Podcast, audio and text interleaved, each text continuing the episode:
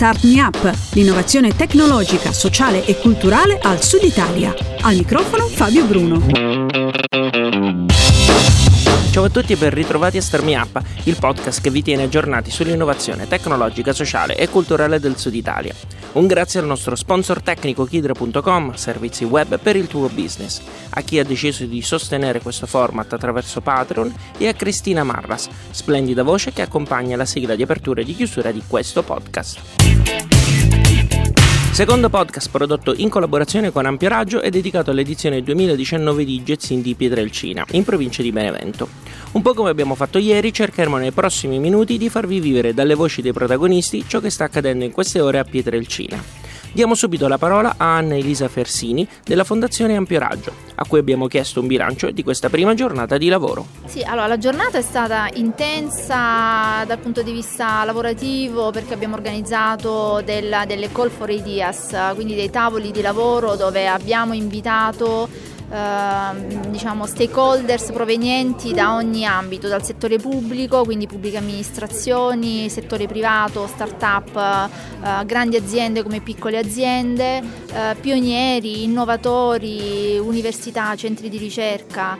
Eh, l'obiettivo era quello di portare avanti eh, una delle azioni di ampio raggio, perché mi, mi preme ricordare che ampio raggio eh, come dire, eh, ha l'obiettivo proprio, alla mission di eh, fare innovazione fuori dai luoghi comuni. E quando noi parliamo di innovazione intendiamo un'innovazione a 360 gradi, un'innovazione che parte prima di tutto dalle persone eh, come diciamo spesso, un'innovazione tecnologica o un'innovazione digitale non è sufficiente eh, per far sì che accada il cambiamento se non supportata da un'idonea innovazione manageriale, strategica e soprattutto sociale. E ampio raggio che cos'è? Fa innovazione sociale, cioè eh, ha trovato un nuovo modo, quindi un modo innovativo di far incontrare le persone, i vari stakeholders, al fine di accorciare le distanze, e creare eh, il punto d'incontro fra la domanda e l'offerta di innovazione.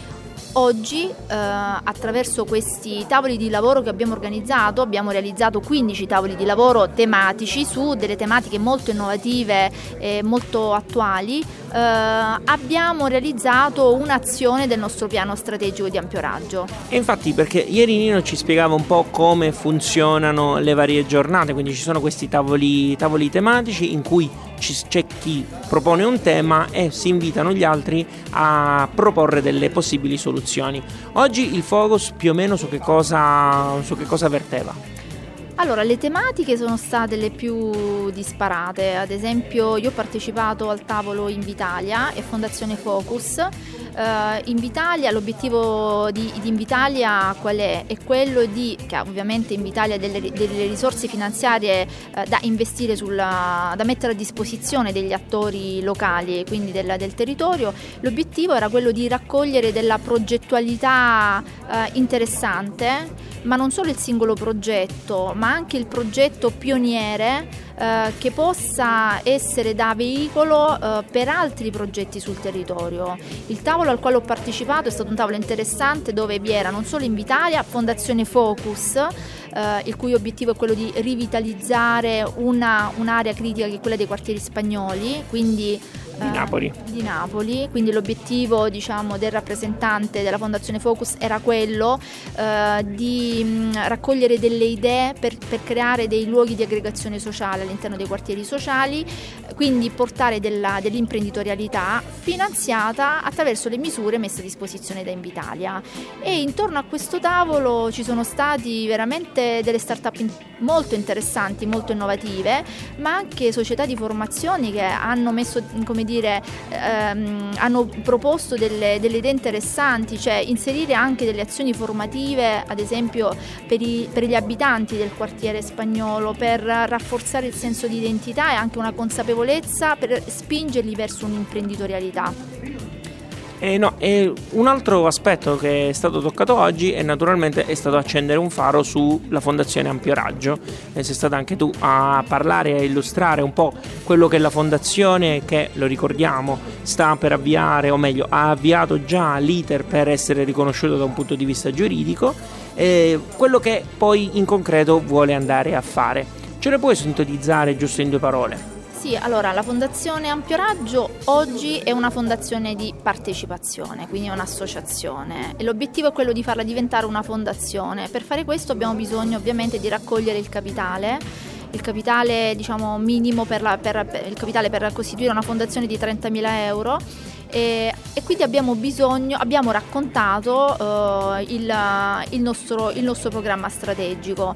Eh, l'obiettivo era proprio quello di tracciare una linea, cioè qual è la nostra mission, che cosa vogliamo fare, qual è la nostra identità um, e abbiamo raccontato in che modo vogliamo perseguire questa mission. Gezzin è un'azione del piano strategico, um, ma insieme alla, all'organizzazione di questi eventi di Gezzin ci sono anche ad esempio eh, l'avvio di partnership, di protocolli di intesa con centri di ricerca e università e, anche università proprio per creare un ponte fra il mondo della ricerca e le imprese, oppure creare dei ehm, partenariati ehm, eh, con, de- con, delle istituzioni, degli accordi o protocolli di intesa con pubblica amministrazione, cioè tutto quello che può essere utile per creare rete, fare networking e quindi alimentare eh, l'ecosistema di ampio raggio. Noi, a noi piace definire ampio raggio come un'intelligenza collettiva.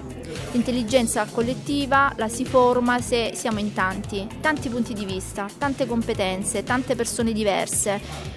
È qui che viene generata la vera innovazione, è qui che si genera la contaminazione. La contaminazione porta creatività, porta innovazione.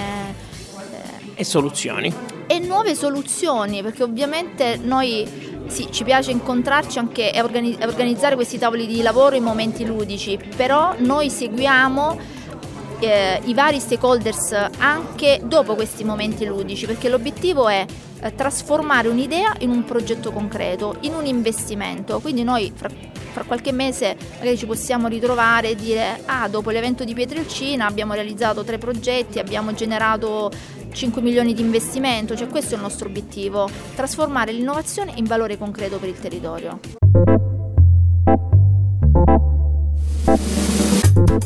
State ascoltando il secondo speciale che Star Me Up dedica a Gezzine 2019 di Pietrelcina e al microfono c'è Fabio Bruno. Andiamo quindi a scoprire i tavoli di lavoro che hanno animato la seconda giornata. Naturalmente non possiamo sentirli tutti. Abbiamo scelto di raccontarvi quelli coordinati da Flavia Marzano e Francesco Roca. Star Me Up speciale Gezzine 2019, siamo con Flavia Marzano, assessora a Roma Semplice. E innanzitutto benvenuta. Grazie, benvenuti voi nella mia vita. Allora Flavia, tu qui hai avuto un, il compito di gestire il tavolo sugli smart citizen. Eh, ci dici innanzitutto chi sono questi smart citizen? Allora, l'amministrazione capitolina ha eh, servizi, siamo nel 2019, ce li ha anche online, tanti, belli, efficienti o meno, ma insomma tanti servizi si, a cui si parte dal sito per trovare soluzioni anche tramite il digitale. I cittadini romani, alcuni sono molto smart, altri un pochino meno, quindi l'obiettivo di questo incontro era far sì che cercare dove sono gli elementi per far sì che più cittadini romani siano davvero smart, che usino più possibile le tecnologie per semplificare prima di tutto la propria vita, magari anche perché in maniera sostenibile ci, meno, ci sia meno inquinamento, per esempio, perché le cose si possono fare anche online. Cosa ti porti quindi alla fine? Quali sono, quali sono le, le, conclusioni che hai, sei riuscito a trarre alla fine di questo tavolo? Un po' di belle cose me le sono portate a casa, sì. Eh, intanto la, la, misurabilità dell'esperienza che faccio, mm, ovvero io, i servizi online ci sono, ma analizzare quanti e quali vengono fatti e da quante persone oggi e poi magari dopo una campagna di comunicazione quanti in più o in meno ce ne saranno è uno strumento che per me è molto importante e utile per capire se sto lavorando nella direzione giusta. Un'altra è, avevo pensato in maniera un po' troppo tecnologica e quindi come arrivare a chi invece tecnologico non è suggerimenti anche forse banali ma efficaci come eh, a raccontare le informazioni nei centri anziani oppure mettere all'interno delle bollette che arrivano a tutti i romani di acqua, luce, gas, l'informativa su quanti e quali servizi online ci sono quindi fateli lì perché fatti lì costano meno, perché lì sono gratis e di persona allo sportello si pagano i diritti di segreteria. Piccoli trucchi del mestiere, anche andare nelle palestre, perché se me lo dice la persona di prossimità e non l'assessore o la struttura capitolina, ma il mio amico, il mio collega, la persona con cui vado a comprare al supermercato o in palestra, ho forse più fiducia, l'anziano in particolare, è più facile che ascolti lui e se lo faccia spiegare da lui, piuttosto che non da una struttura di Roma Capitale. Al di là del tuo ruolo istituzionale, tu comunque sei un'esperta e una persona che comunque ha lavorato sempre nel campo dell'innovazione con un occhio poi molto speciale e, e attento a, a tutto ciò che è open. In che modo, secondo te, eh, innanzitutto se ha ancora senso parlare di linguaggi open in un'epoca in cui internet sembra aver preso un'altra strada, quella dei grandi monopoli? Guarda, parto dal fondo. Eh, stiamo organizzando a novembre eh, un evento che si chiama eh, Festival della conoscenza libera, proprio perché lì si parlerà di open source, open data, open standard, open access, open innovation, ovvero condividere conoscenza a qualunque livello sia, che sia software o che siano dati o che siano informazioni, condividere. A Roma Capitale una delle primissime delibere, era ottobre 2016, sono stata nominata a luglio, è stata proprio sull'adozione del software libero all'interno di Roma Capitale. Abbiamo installato 14.000 licenze LibreOffice e stiamo lentamente disinstallando licenze di Office da chi non lo sta usando da più di sei mesi. Non si lamentano, quindi vuol dire che non lo stanno usando, quindi sto facendo bene il mio lavoro. Poi è chiaro che da lì arrivare all'utilizzo massivo di soluzioni libere all'interno della pubblica amministrazione c'è più strada, però per esempio con l'assessore al bilancio abbiamo fatto un passaggio da un'azienda di software proprietario per tutta la parte di bilancio, quindi software rilevante in un'amministrazione come Roma, a un software libero, open source, quindi dai, pezzettina alla volta. E soprattutto, uh, visto che hai anche nominato il bilancio, mi dicevi l'altro giorno che stava, state avviando, o meglio, avete avviato un processo di bilancio partecipato uh, all'interno dell'amministrazione. Sì, abbiamo fatto l'anno scorso una prima sperimentazione in un municipio, nel municipio ottavo, Roma divisa in 15 municipi. Eh, quest'anno invece abbiamo messo a disposizione 20 milioni di euro per tutti e 15 municipi, più in realtà sono divisi anche in un sedicesimo tranche per progetti intermunicipali, proprio per favorire l'integrazione sui territori, nell'ambito del decoro, decoro urbano. Eh, è finita la votazione, prima la presentazione, di, sono, hanno partecipato 25.000 persone, tante, eh, sono stati presentati più di mille progetti di cui tecnicamente sono state estratte più di 900 perché erano rispondenti ai requisiti, quindi nell'ambito del decoro urbano. Cioè, Adesso... In parole povere voi avete chiesto come abbellireste una parte del vostro quartiere? Sì, per esempio, oppure che proposte fai di, di decoro mm-hmm. e eh, abbiamo chiesto quindi sia di fare proposte che di votare. Okay e la graduatoria è stata fatta in funzione del numero di like, quindi di mi piace il tuo progetto che sono stati fatti e sulla base di questa graduatoria ci sarà un ufficio tecnico, ovviamente deve essere tecnico, che valuta se, quanto e come possono essere implementate. A ottobre si finisce questo processo. Bene, quindi comunque immagino tu sia soddisfatto di questo, sì. di questo percorso. Assolutamente sì, era una cosa che era messa nelle linee programmatiche, la partecipazione è una delle mie deleghe, quindi ovviamente questa cosa l'abbiamo fatta insieme all'assessore al bilancio, ma la partecipazione partecipazione alle mie deleghe fatta veramente volentieri col cuore, sì. E c'è un modo per seguire un po' quelle che sono le tue attività oppure, oppure diciamo, è tutto legato all'amministrazione adesso, ma anche non soltanto alla tua attività amministrativa, anche un po' uh, quello che tu fai solitamente. Immagino ultimamente insomma, è molto focalizzato su Roma, però ecco. Beh, ci sono i social network, che è chiaro che sono molto più per chi è un po' digitale, ma io sono su Facebook da boh, dieci anni o giù di lì, su Twitter, su LinkedIn, su SlideShare, su ovunque più o meno sono rintracciabile. Su Instagram ci sono un po' meno, ma ci sono. Ovviamente ci sono anche gli account, quelli ufficiali, quindi ci sono quelli di Flavia Marzano, ma anche quelli dell'assessora Flavia Marzano, che sono separati e diversi perché in uno è solo istituzionale, nell'altro posso anche metterci una foto di quando vado al mare. Sempre meno perché non c'è tempo in me. ok. Però rispondi. Però rispondo proprio a tutti, sì. okay. Grazie mille. Grazie a te davvero, di cuore. Start Me Up speciale Getzin 2019. Siamo con Francesco Roca di Enea Enterprise European Network. Innanzitutto, benvenuto. Salve, grazie. Oggi eh, lei è stato uno degli animatori del tavolo. Prima di però andare a vedere un po' che cosa è successo, ci puoi dire giusto due parole sull'Enterprise Europe Network? Bene, European Enterprise Europe Network è una rete finanziata dalla Commissione europea eh, tramite l'agenzia, l'Executive Agency for Small Medium Enterprise ed è una rete la più importante a livello mondiale con uh, oltre 60 paesi rappresentati, quindi non solo Europa, quindi anche Nord Africa, eh, scusate, Nord America, Centro America, Sud America, paesi asiatici, Cina ed è una rete che si avvale di oltre 600 organizzazioni con oltre 3.000 esperti di politecnologici, centri di ricerca, università, eh, uffici regionali per lo sviluppo ed è una rete che serve proprio a eh, creare le condizioni per poter permettere alle piccole e medie imprese di internazionalizzarsi, eh, crescere l'innovazione, cercare di entrare anche in altri mercati esteri. E infatti il, il tavolo a cui avete preso parte, che avete animato, aveva proprio questo come focus, ovvero le opportunità eh, che la, eh, la, comunità europea o la Commissione europea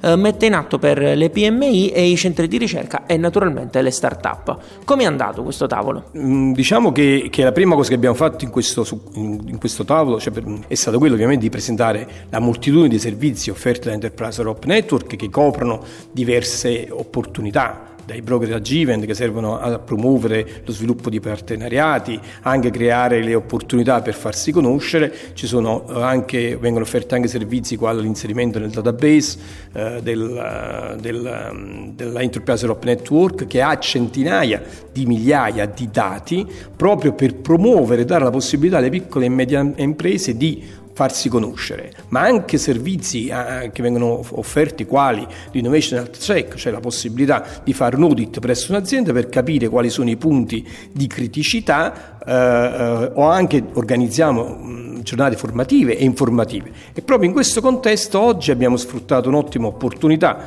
quella di eh, presentare eh, l'European Innovation Council Pilot Project, che è, program, che è un, un nuovo programma che va a sostituire il vecchio SME Instrument per qualcuno che lo conosce, che ha proprio come finalità quella di creare le condizioni per cui un, uno, sia un ricercatore, un tecnologo che ha un'idea dirompente, un'idea innovativa di creare impresa, perché uno dei grossi limiti che abbiamo in Europa e quindi anche chiaramente in Italia, forse anche più di tanti altri paesi, è proprio quello che quando si hanno delle ottime idee possono esserci delle serie difficoltà per avere i finanziamenti. Questa è un'opportunità eh, tramite il, diciamo, la parte del progetto che viene chiamata Pathfinder di dare la possibilità a un ricercatore tecnologico di avere un finanziamento fino a 4 milioni di euro proprio per sviluppare e creare impresa. C'è la controparte anche per le piccole e medie imprese che è chiamata Accelerator dove si dà un finanziamento in questo caso non al 100% come nell'altro caso fino al 75% fino a 2 milioni e mezzo di euro, ma sappi, dobbiamo anche considerare che in questo caso, mentre in altro caso si sta con, considerando proprio la creazione di un'impresa, quindi anche un, un, una, una, possibilità, ma anche un, una difficoltà maggiore, in questo caso parliamo di un'impresa preesistente che deve sviluppare un'idea, ma c'è anche la, la possibilità di avere la possibilità di uh, accedere a finanziamenti di equity fino a 15 milioni di euro. E mi diceva anche fuori onda che il, a questo tavolo sono venuti fuori alcuni progetti che sarebbero comunque possi- eh, sarebbe possibile applicare proprio a questo, a questo bando, giusto? Certo, proprio perché eh, alcune idee che sono state proposte sono abbastanza innovative, confermo che abbiamo avuto tre idee veramente molto brillanti che riguardano una nuova app nel settore della ristorazione, sia lato eh, ristorante ma lato utente che ha dei contenuti fortemente innovativi e abbiamo anche discusso con una, un'azienda per la creazione di servizi molto particolari nel settore del risparmio energetico. Quindi insomma su, sotto vari, sotto vari eh, punti di vista e soprattutto in vari ambiti. In conclusione, c'è un modo per tenere d'occhio eh, anche l'Enterprise Europe Network? Ci sono dei collegamenti che possiamo visitare o che può comunque consigliarci? Ci possono contattare via email all'indirizzo staff.enea.bridgeeconomy.it e possiamo fornire eh, informazioni e supporto. Grazie mille. Grazie a voi. Jetsin è anche networking fra le start-up. Alcune sono presenti per trovare possibilità di finanziamento o semplicemente per ricevere dei feedback sul proprio lavoro. In questo speciale vi presentiamo Luogo Sicuro e Go Drink. Star Me Up, speciale Jetsin 2019. Eh, siamo con Lorella e Carmen Troncone di Luogo Sicuro. Benvenute innanzitutto. Grazie, grazie a te. Grazie, ciao, buonasera. Dunque, Luogo Sicuro, eh, Lorella, ci spieghi che cos'è? Uh, Luogo Sicuro è una startup innovativa che si occupa della sicurezza del territorio e um, noi abbiamo uh, ideato un'applicazione per la diffusione e informazione dei piani di protezione civile comunali. Attualmente in caso di, di calamità naturale la gestione dell'emergenza è affidata al sindaco che è il primo responsabile di protezione civile che eh, opera attraverso uno strumento che è appunto il piano di protezione civile che consiste in fascicoloni diciamo, di difficile consultazione diciamo così, e, e adatti a, a, dei tecnici specialisti. E invece al cittadino per difendersi dall'emergenza viene data una mappa cartacea del piano di protezione civile che lui dovrebbe tenere in un zainetto conservata dentro casa e tirare fuori in caso di emergenza, in caso di calamità. Questi per noi sono strumenti assolutamente obsoleti e non al passo con i tempi. Quindi noi del team Luogo Sicuro abbiamo sviluppato un'applicazione da mobile che consiste in una mappa eh, georeferenziata ehm, con un servizio di geolocalizzazione. Su questa mappa viene montato il piano di protezione civile comunale e, qui, e questo consente eh, innanzitutto agli operatori nel settore di muoversi eh, facilmente durante l'emergenza avendo tra le mani un, uno strumento che è geolocalizzato, quindi loro mh, possono muoversi facilmente direttamente con il piano di protezione civile e, e vedendo la propria posizione, quindi questo aumenta nettamente l'efficacia del soccorso. Poi diciamo, un'altra grande potenzialità di questa applicazione è appunto la possibilità di visualizzare i rischi del proprio territorio, quindi se sul territorio è presente ad esempio il rischio frana, viene, eh, diciamo, vengono definiti questi poligoni delle aree a rischio e questo consente di tenere monitorati in caso di emergenza le aree più vulnerabili del proprio territorio e quindi la popolazione più esposta al rischio. Uh, per un cittadino infine uh, possiamo dire che uh, questa è un'applicazione salvavita perché consi- consente attraverso la pressione di un tasto che viene chiamato Save Me al cittadino di, um, di, muoversi verso l'area più sicura rispetto alla sua posizione. Luogo sicuro è un'applicazione che entra in gioco quando, il, quando, c'è l'emergenza, però in realtà aiuta naturalmente sia il cittadino ma anche chi eh, opera all'interno della, della città eh, per conoscere meglio eh, lo stato del proprio, del, dello stabile. E in questo senso insomma ci ricordavi prima Carmen che, il, mm, che Luogo Sicuro permette anche di riconoscere, eh, o meglio di sapere lo stato di salute di un edificio e di una costruzione, giusto? Giusto, allora noi riusciamo a caratterizzare e a eh, descrivere tutte uh, le informazioni uh, su un edificio um, che, um, che, consentono alla protezione civile di stabilire quale di questi edifici è sicuro e quale no. E ci serviamo uh, della collaborazione di un'altra società che è la ESA che attraverso lo Smart Point, che è una memoria, um, ci, ci, consente di installare una piattaforma piastrina eh, su ogni edificio. Questa piastrina contiene delle informazioni che tutte insieme eh, ti consentono di avere un buon livello di conoscenza eh, del, dell'edificato in generale. Eh, quindi noi che cosa facciamo? Tutte queste informazioni le riportiamo sulla nostra um, mappa, quindi sul luogo sicuro uh, e, um, e, quindi uh, possiamo identificare questi edifici per cui um, attivando questa funzione, cioè edifici monitorati, uh, noi possiamo identificare ogni edificio. premendo sull'edificio avremo la stessa scheda che noi troviamo poi sul posto. Tutto questo sistema è stato possibile anche da una collaborazione collaborazione con um, ESA e noi abbiamo qui Sasha Carraro di, a rappresentare questa, quest'altra uh, startup. Tra l'altro uh, questo matrimonio, tra virgolette, è avvenuto al Jetsin Ligure, quello di Lagueglia. E quindi prima di parlare però di come è avvenuta questo, questo incontro, volevo chiederti eh, Sasha, come, eh, come vengono, come, in che modo vengono immagazzinati questi, questi dati all'interno della piastrina?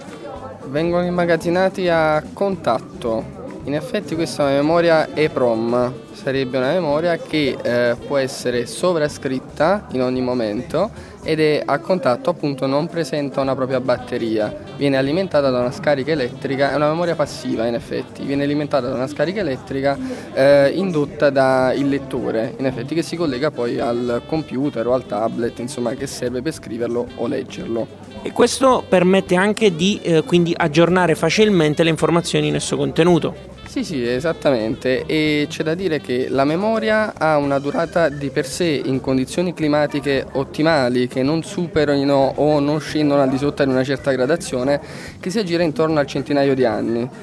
Questi 100 anni vengono rinneva- rinnovati ogni volta che viene toccata la memoria, quindi eh, insomma è caratterizzante dell'edificio a un certo punto. Bene, eh, ci date in conclusione qualche riferimento online dove poter trovare tutte le informazioni necessarie? Sì, www.luogosicuro.com. Mentre per quanto riguarda ESA? Potete trovare le informazioni sia su www.esanapoli.com oppure su www.smartpointsa.com. Stereo Me Up speciale eh, Jazzin 2019, siamo con Maurizio Gullotti di Go Drink, innanzitutto benvenuto. Grazie. Allora, eh, in due parole, cosa fa Go Drink? Ah, Go Drink è una piattaforma che si occupa di mettere in comunicazione eh, amanti del vino che vogliono incontrare nuove persone e condividere un calice di vino. Detto in due parole, di fatto tu sposti il, l'esperienza del social eating al social drinking. Esattamente, infatti è una piattaforma di wine sharing, come la chiamo io. Ma questa cosa come funziona? Funziona sia con i locali che a casa propria? Come l'avete pensata? Allora, era nata come un'idea di casa, quindi persone nella propria casa organizzano questa serata e a questo punto decidono il vino che vogliono condividere, quante persone vogliono incontrare e tramite l'applicazione e la piattaforma persone interessate acquistano la partecipazione, si incontrano e si conoscono. E alla fine invece da quanto è online il, il servizio? Allora, la startup è nata due anni fa, il servizio è ormai online da un anno e mezzo e abbiamo già organizzato più di 250 eventi e le persone come rispondono? Non lo so, a volte nel mondo startup capita che uno mette, mette sul servizio, lo immagina in un modo e poi gli utenti ne fanno un uso totalmente diverso da quello che aveva immaginato. È successo anche questo con te? Ah, non è totalmente diverso, però sicuramente mi hanno dato un sacco di nuove idee. Quindi io cerco di essere presente, infatti è una dura vita quella di fare un evento al giorno tutti i giorni. Infatti sono già ingrassato anche di un po' di chili perché ovviamente partecipando ogni sera. Comunque mh, al di là del, del, del, del, gioco, incontri le persone, parli, chiedi loro cosa ne pensano e ti danno delle idee. Quindi direi che non è un twist completo quello che ho fatto, però sicuramente ho smussato degli angoli e ho cambiato alcune modalità di interazione perché il feedback delle persone è molto importante. Ci puoi fare un esempio soltanto di una cosa che prima era in un modo e poi l'hai cambiata? Assolutamente sì. Uh, all'inizio ho pensato che fosse importante dare un'esperienza completa alle persone. Quattro calici di vino uh, di questo genere, comprale, costano X. Poi mi sono reso conto che solo delle persone che sono già appassionate acquistano 4, 5, 6 calici in una botta sola. Tutte le altre persone che in realtà vogliono solo scoprire, non si espongono per 30-40 euro a serata, allora cosa ho fatto? Vendili solo un calice di vino. 5 euro, 6 euro, un prezzo più basso, solo per provare. Magicamente un sacco di iscritti, un sacco di persone che arrivano, un po' più difficile da organizzare perché non sai mai se uno ha comprato uno, due o tre, non sai quante persone ti, ti aspetti, però eh, molte, molte persone nuove hanno cominciato a venire. E questo nasce anche da una tua esperienza perché tu sei sommelier. Esattamente, sono sommelier e con, con la mia idea volevo fare qualcosa di diverso non si deve dire al di là delle degustazioni classiche dove sono tutti seduti, ascoltano chi parla per mezz'ora, un'ora, quant'altro. Ecco, io volevo una cosa più easy, non per sminuire il vino, ma soprattutto per dare risvolto al social, perché in realtà quando tu hai accanto alle persone e bevi, magari voglio scambiare due chiacchiere, ma se lo fai in quel momento, silenzio, non parlare, stiamo ascoltando chi, par- chi, chi, chi spiega la serata. E quindi volevo renderlo un pochino più social, sempre più vicino alle cantine, sempre più vicino a chi uh, vuole comunicare comunicare il vino in un modo diverso, e, a, sempre dando una giusta eh, immagine del produttore, ma avvicinando le persone, dandogli la possibilità di conoscersi. Come si scopre GoDrink? Come facciamo a trovarla? Allora, GoDrink è online, www.godrink.it. Ci sono le app iOS e Android GoDrink, le trovate sugli store. Grazie mille. Prego. Avete ascoltato il secondo podcast dei tre dedicati a Gezzine 2019, l'evento organizzato da Fondazione Ampio Raggio. Tutti i link citati nelle interviste che avete appena sentito sono nel post che accompagna questo podcast che trovate sul sito radiostarmiapa.it. Mentre per avere più informazioni su Fondazione Ampio Raggio, che ha prodotto questo speciale, basta andare sulla pagina Facebook ufficiale facebook.com slash Fondazione Raggio. Starmi Up si sostiene con le donazioni degli ascoltatori. Potete effettuarne una adesso usando Patreon o Satispay. Per chi non potesse fare una donazione può restare comunque in contatto con Starmi Up attraverso il gruppo Facebook e in altri modi che fra un attimo Cristina vi dirà. Io vi ringrazio per averci ascoltato fino a qui e vi do appuntamento al prossimo speciale su Gezzine 2019. Alla grande! Ti è piaciuto questo podcast? Dillo con una recensione o mettendo qualche stellina su iTunes.